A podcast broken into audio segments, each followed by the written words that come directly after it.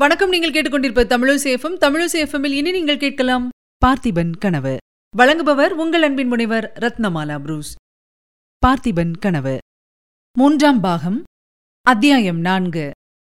வழிப்பறி. சக்கரவர்த்தி கம்பீரமான பட்டத்து யானை மீது ஆரோகணித்து வந்தார்.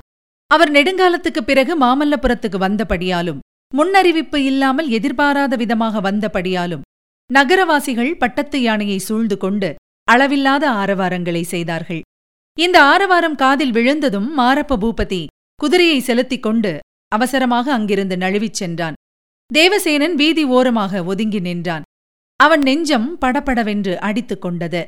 சக்கரவர்த்தியை தான் பார்க்கக்கூடாதென்று அவன் பல்லை கடித்துக் கொண்டு வேறு திசையை நோக்கி நின்றான். ஆனால் பட்டத்து யானை அவன் நின்ற இடத்துக்கு நேராக வீதியில் சென்றபோது அவனுடைய உறுதி கலைந்தது. சோழ வம்சத்தின் பரம வைரியானாலும் உலகெல்லாம் புகழ் பரப்பிய வீராதி வீரர் அல்லவா நரசிம்ம சக்கரவர்த்தி. அவனை அறியாமலே அவனுடைய பார்வை அவர் மீது சென்றது. அச்சமயத்தில் சக்கரவர்த்தியும் அவன் நின்ற பக்கமாக தம்முடைய கண்ணோட்டத்தை செலுத்தினார். அந்த கண்ணோட்டத்தின் போது ரத்தின வியாபாரியின் முகமும் ஒரு வினாடி நேரம் அவருடைய பார்வைக்கு இலக்காயிற்று. ஆனால் அப்படி பார்க்கும்போது அவருடைய கண்களில் திணையளவேனும் மாறுதல் காணப்படவில்லை. கண்ணிமைகள் சிறிது மேலே போகக்கூட இல்லை. அவனுடைய முகத்தை தாண்டிக் கொண்டு அவருடைய பார்வை அப்பால் சென்றுவிட்டது. பட்டத்து யானையும் மேலே சென்றது. ரத்தின வியாபாரி பெரும் ஆபத்திலிருந்து தப்பியவன் போல் ஆழ்ந்த பெருமூச்சு விட்டான். ஜனக்கூட்டம் எல்லாம் போகும் வரைக்கும் சற்று நேரம் அங்கேயே நின்று அவன் யோசனை செய்து கொண்டிருந்தான். அவன் உள்ளத்தில் பெரும் குழப்பம் உண்டாயிற்று. முக்கியமாய் மாரப்ப பூபதியை அங்கே சந்தித்ததை எண்ணிய போது நெஞ்சம் துணுக்கமுற்றது. சித்தப்பாதான் இப்போது சோழ நாட்டு சேனாதிபதியாமே. அவருடைய துரோகத்துக்கு கூலி கிடைத்து விட்டதாக்கும். தன்னிடம் ஏன் அவ்விதம் பேசினார்? ஒருவேளை அடையாளம் கண்டு கொண்டிருப்பாரோ? அந்த பெண் உண்மையில் சக்கரவர்த்தியின் குமாரிதானா அப்படியானால் தன்னிடம் எதற்காக பெயரை மாற்றிக் கூறினாள்? அரண்மனைக்கு வரும்படி ஏன் வற்புறுத்தி சொன்னாள்? நாலு புறத்திலும் தன்னை அபாயங்கள் சூழ்ந்திருப்பதாக தேவசேனனுக்கு தோன்றியது. இனிமேல் மாமல்லபுரத்தில் இருந்தால் விபரீதங்கள் நேரலாம் என்று நினைத்தான். மேலும் அருள்மொழி தேவியைப் பற்றி மாரப்ப பூபதி மர்மமாக சொன்னதை நினைத்தபோது அவனுடைய நெஞ்சு துடித்தது. முதலில் உறையூருக்குப் போய் அன்னையை பார்க்க வேண்டும். மற்ற காரியங்களெல்லாம் பிறகு பார்த்துக் கொள்ளலாம். மாமல்லபுரத்தில் ஒரு குதிரையை வாங்கிக் கொண்டு உறையூருக்குப் போகலாம் என்ற உத்தேசம் விக்ரமனுக்கு இருந்தது. அந்த உத்தேசத்தை இப்போது கைவிட்டான். குதிரை வாங்குவதற்கு பிரயத்தனம் செய்தால் அதனால் என்ன விளையுமோ என்னமோ. மாரப்பன் மறுபடியும் தன்னை பார்த்துவிட்டால் அவனிடமிருந்து தப்புவது கஷ்டமாகலாம். நல்ல வேளையாக அந்த சமயத்திலேயே சக்கரவர்த்தி வீதியிலே வந்தார். அருள்மொழியைப் பற்றி மாரப்பன் ஏதோ சொன்னதும் தான் பதறிவிட்டது விக்ரமனுக்கு ஞாபகம் வந்தது. ஒருவேளை தன்மேல் சந்தேகம் கொண்டு உண்மையை கண்டுபிடிப்பதற்காகத்தான் அப்படி வஞ்சமாக பேசினாரோ? இன்னும் ஒரு வினாடி பொழுது சக்கரவர்த்தி வராதிருந்தால்? சித்தப்பா தன்னை கண்டுபிடித்திருப்பார். கண்டுபிடித்து என்ன செய்திருப்பாரோ? என்பது மறுபடியும் விக்ரமனுக்கு நினைவு வந்தபோது அவனை என்னவோ செய்தது. மாமல்லபுரத்துக்கு அவர் எதற்காக வந்திருக்கிறார்? இங்கே என்ன செய்து கொண்டிருக்கிறார் எதுவாயிருந்தாலும் அவர் இப்போது இங்கே இருப்பது ஒரு விதத்தில் நல்லதாய் போயிற்று. அவர் அங்கு இருக்கும் போதே தான் உறையூருக்குப் போய் அன்னையை பார்த்துவிட்டு திரும்பிவிட வேண்டும். இன்றைக்கே இவ்விடமிருந்து கிளம்பிவிட வேண்டும். வழியிலே எங்கேயாவது குதிரை கிடைத்தால் வாங்கிக் கொள்ளலாம். இவ்விதம் தீர்மானம் செய்து கொண்டு விக்ரமன் அவனுடைய உண்மை பெயராலேயே இனி நாம் அழைக்கலாம். தான் தங்கியிருந்த சத்திரத்தை நோக்கி விரைந்து சென்றான். போகும்போது முன்னும் பின்னும் அடிக்கடி பார்த்து கொண்டான். குதிரை சத்தம் கேட்டால் உடனே கூட்டத்தில் மறைந்து கொண்டான். இவ்விதம் சென்று சத்திரத்தை அடைந்ததும் அங்கு வழிப்பிரயாணத்திற்காக தான் சேகரித்து வைத்திருந்த பொருட்களை எடுத்துக்கொண்டு குள்ளனையும் மூட்டைகளை சுமந்து வருவதற்காக அழைத்துக் கொண்டு கிளம்பினான். தான் சத்திரத்துக்குள்ளே சென்றிருந்த போது குள்ளன் வெளியில் காத்திருந்த ஒரு மனிதனுடன் சமிக்ஞை மூலம் ஏதோ பேசியதை அவன் கவனிக்க கூட இல்லை. விக்ரமன் குள்ளனுடன் மாமல்லபுரத்தை விட்டு கிளம்பிய போது அஸ்தமிக்க ஜாம பொழுது இருக்கும். நகரவாசலைக் கடந்து அவன் வெளியே ராஜபாட்டையில் நடக்க ஆரம்பித்த சமயம் மாலை கதிரவனின் கிரணங்கள் பசும்பொன் நிறத்தை அடைந்திருந்தன. அந்த காலத்தில் மாமல்லபுரத்திலிருந்து காஞ்சி நகருக்கும் காஞ்சியிலிருந்து உறையூருக்கும் ராஜபாட்டைகள் சென்றன. மாமல்லபுரத்திலிருந்து காஞ்சி செல்லும் பாதையானது எப்போதும் ஜனங்களின் போக்குவரவினால் ஜே ஜே என்று இருக்கும். குதிரைகள் மீதும் யானைகள் மீதும் பல்லக்குகளிலும் ஜனங்கள் போய்க்கொண்டே இருப்பார்கள். அந்த ராஜபாதை நெடுகிலும் ஒன்றுக்கொன்று வெகு சமீபத்தில் ஊர்கள் உண்டு. கோயில்களும் மடாலயங்களும் சத்திரங்களும் தண்ணீர் பந்தல்களும் பலவித கடைகளும் பாடசாலைகளும் நெடுகிலும் காணப்படும்.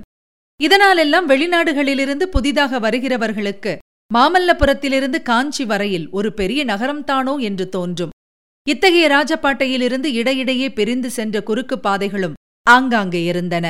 இந்த குறுக்கு பாதையில் ஒன்று மாமல்லபுரத்துக்கு கொஞ்ச தூரத்துக்கு அப்பால் பிரிந்து அடர்ந்த காடுகளின் வழியாகச் சென்றது.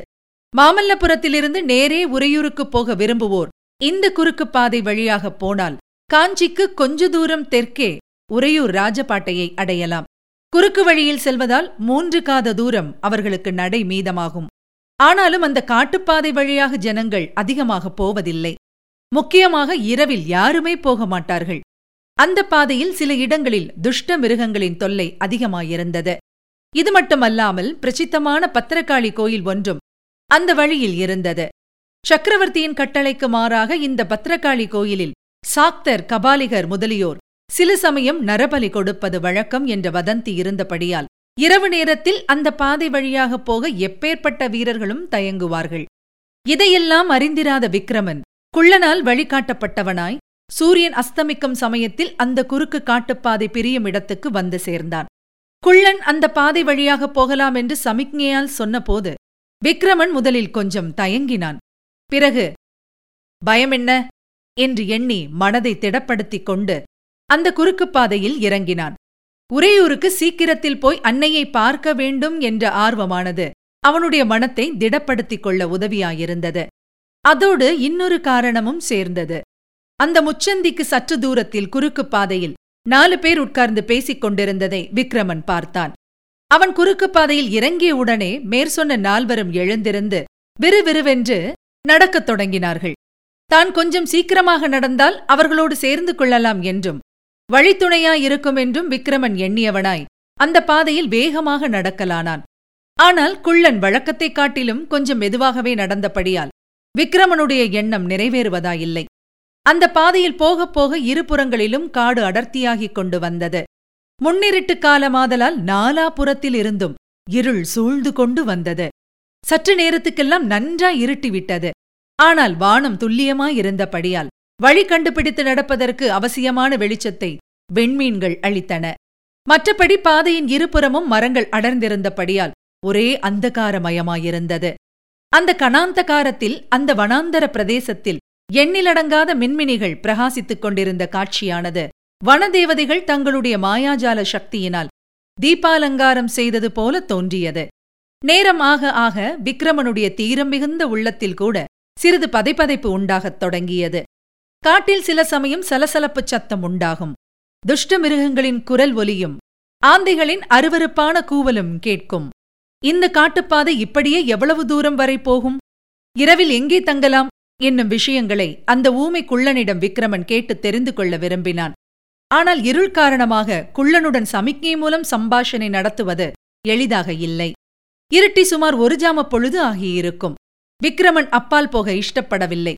இருண்ட அந்த வனப்பிரதேசத்தில் தன்னை திடீரென்று தாக்கும் பொருட்டு அபாயங்கள் பல மறைந்து காத்திருப்பதாக அவனுடைய இருதய அந்தரங்கத்தில் ஏதோ ஒரு குரல் சொல்லிக் கொண்டே இருந்தது. திரும்பி ராஜபாட்டைக்கே போய்விடலாமா? என்ற எண்ணம் உண்டாயிற்று. போக போக இந்த எண்ணம் ரொம்பவும் வலுப்பட்டது. மேலே நடக்க அவனுடைய கால்கள் மறுத்தன. குள்ளனுடைய தோலை தட்டி நிறுத்தி தானும் நின்றான். அவன் நின்ற அதே சமயத்தில் எங்கேயோ வெகு தூரத்தில் டக் டக் டக் டக் என்று குதிரையின் காலடிச் சத்தம் கேட்டது. குள்ளன் அதை கூர்ந்து கவனிப்பதைப் பார்த்ததும் விக்ரமனுக்கு உண்டான ஆச்சரியத்துக்கு அளவே இல்லை. இவன் செவிடனாயிருந்தால் அவ்வளவு லேசான சத்தம் எப்படி இவனுக்கு கேட்டது? உடனே விக்ரமன் தன் அறையில் மேலங்கியினால் மறைக்கப்பட்டு கட்டித் தொங்கிய உடைவாளை பளிச்சென்று கையில் எடுத்தான். அந்த காரிருளில் நெய் தடவி தீட்டப்பட்டிருந்த கத்தியானது பளபளவென்று மின்னிற்று. விக்ரமன் குள்ளனுடைய தலையிலிருந்த பரட்டை மயிரை ஒரு கையினால் பற்றி கத்தியை ஓங்கி அடே உண்மையை சொல்லு நீ நிஜமாக செவிடன்தானா உனக்கு காது கேட்பதில்லையா? உண்மையை சொல்லாவிட்டால் இங்கேயே இந்த க்ஷணமே இந்த வாளுக்கு பலியாவாய் என்றான். குள்ளன் உரத்த குரலில் சிரித்தான். கக்கக் கக்கக் என்ற ஒலியை எழுப்பிய அந்த சிரிப்பின் பயங்கரமானது விக்ரமனுடைய உடம்பின் ரத்தத்தை உறைந்து போகும்படி செய்தது. இதனால் விக்ரமன் ஒரு கணம் திகைத்து நின்றபோது குள்ளன் அவனுடைய பிடியிலிருந்து திமிரிக்கொண்டு விடப்பட்டு விடுபட்டு ஒரு பத்தடி தூரம் பாய்ந்து சென்றான். அங்கு நின்றபடி இரண்டு கைகளையும் வாயின் அருகில் குவித்துக் கொண்டு மிகக் கோரமான நீடித்த சத்தத்தை உண்டாக்கினான்.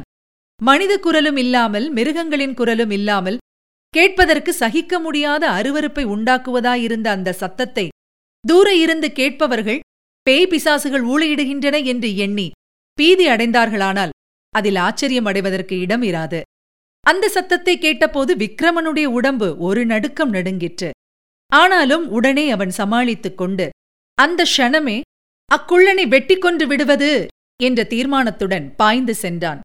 அதே சமயத்தில் பாதையில் ஒரு பக்கத்திலிருந்து மரங்களின் மறைவிலிருந்து நாலு பேர் பாய்ந்து ஓடி வந்தார்கள். அவர்களுடைய கைகளில் கத்திகளைக் கண்டதும் விக்ரமனுக்கு நெஞ்சில் பழையபடி துணிவும் தைரியமும் பிறந்தன. இருட்டினாலும் தனிமையினாலும் குள்ளனுடைய பயங்கர கூவலினாலும் மனிதர் உலகுக்கு புறம்பான பேய் உலகத்துக்கு வந்திருக்கிறோமோ என்று எண்ணி மனத்தில் திகில் அடைந்திருந்த விக்ரமனுக்கு கத்திகளைக் கண்டவுடன் இது மனித உலகத்தைச் சேர்ந்த காரியம்தான் என்று நிச்சயம் ஏற்பட்டது. எனவே பீதியும் போய்விட்டது. உடனே தன் வாளை எடுத்து சுழற்ற ஆரம்பித்தான். வந்த நால்வரும் விக்ரமனை ஏக காலத்தில் தாக்கத் தொடங்கினார்கள். விக்ரமன் சக்கராகாரமாக சுழன்று அவர்களுடன் போரிட்டான். அவனுடைய கத்தியின் முதல் வீச்சிலேயே ஒருவன் படுகாயம் பட்டு கீழே விழுந்தான்.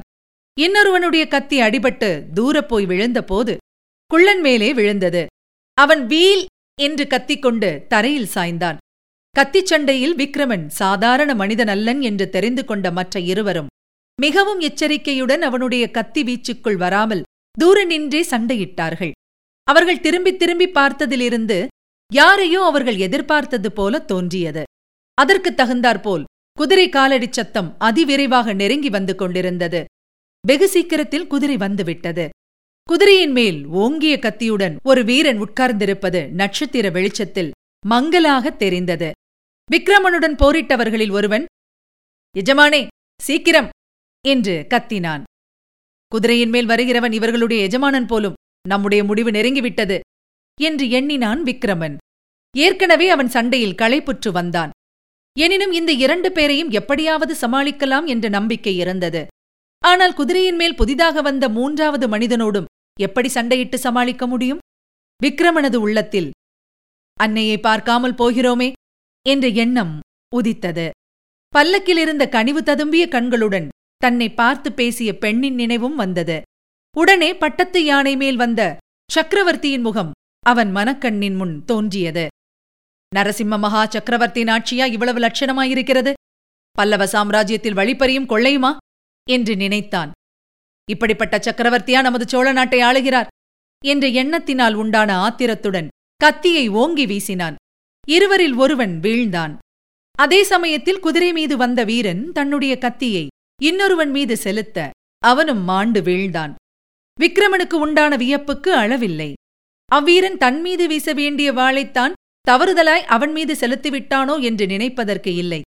ஏனெனில் தான் மேலங்கி அணிந்திருந்தபடியாலும் அவர்கள் வெறும் உடம்பினராயிருந்தபடியாலும் எளிதில் அடையாளம் கண்டுபிடிக்கக்கூடியதாயிருந்தது அப்படியானால் இந்த வீரன் யார்? இவர்களால் எதிர்பார்க்கப்பட்டவன் இல்லையா? அச்சமயம் குதிரை மேலிருந்து கீழே குதித்த அவ்வீரன் ஐயா நீர் யார்?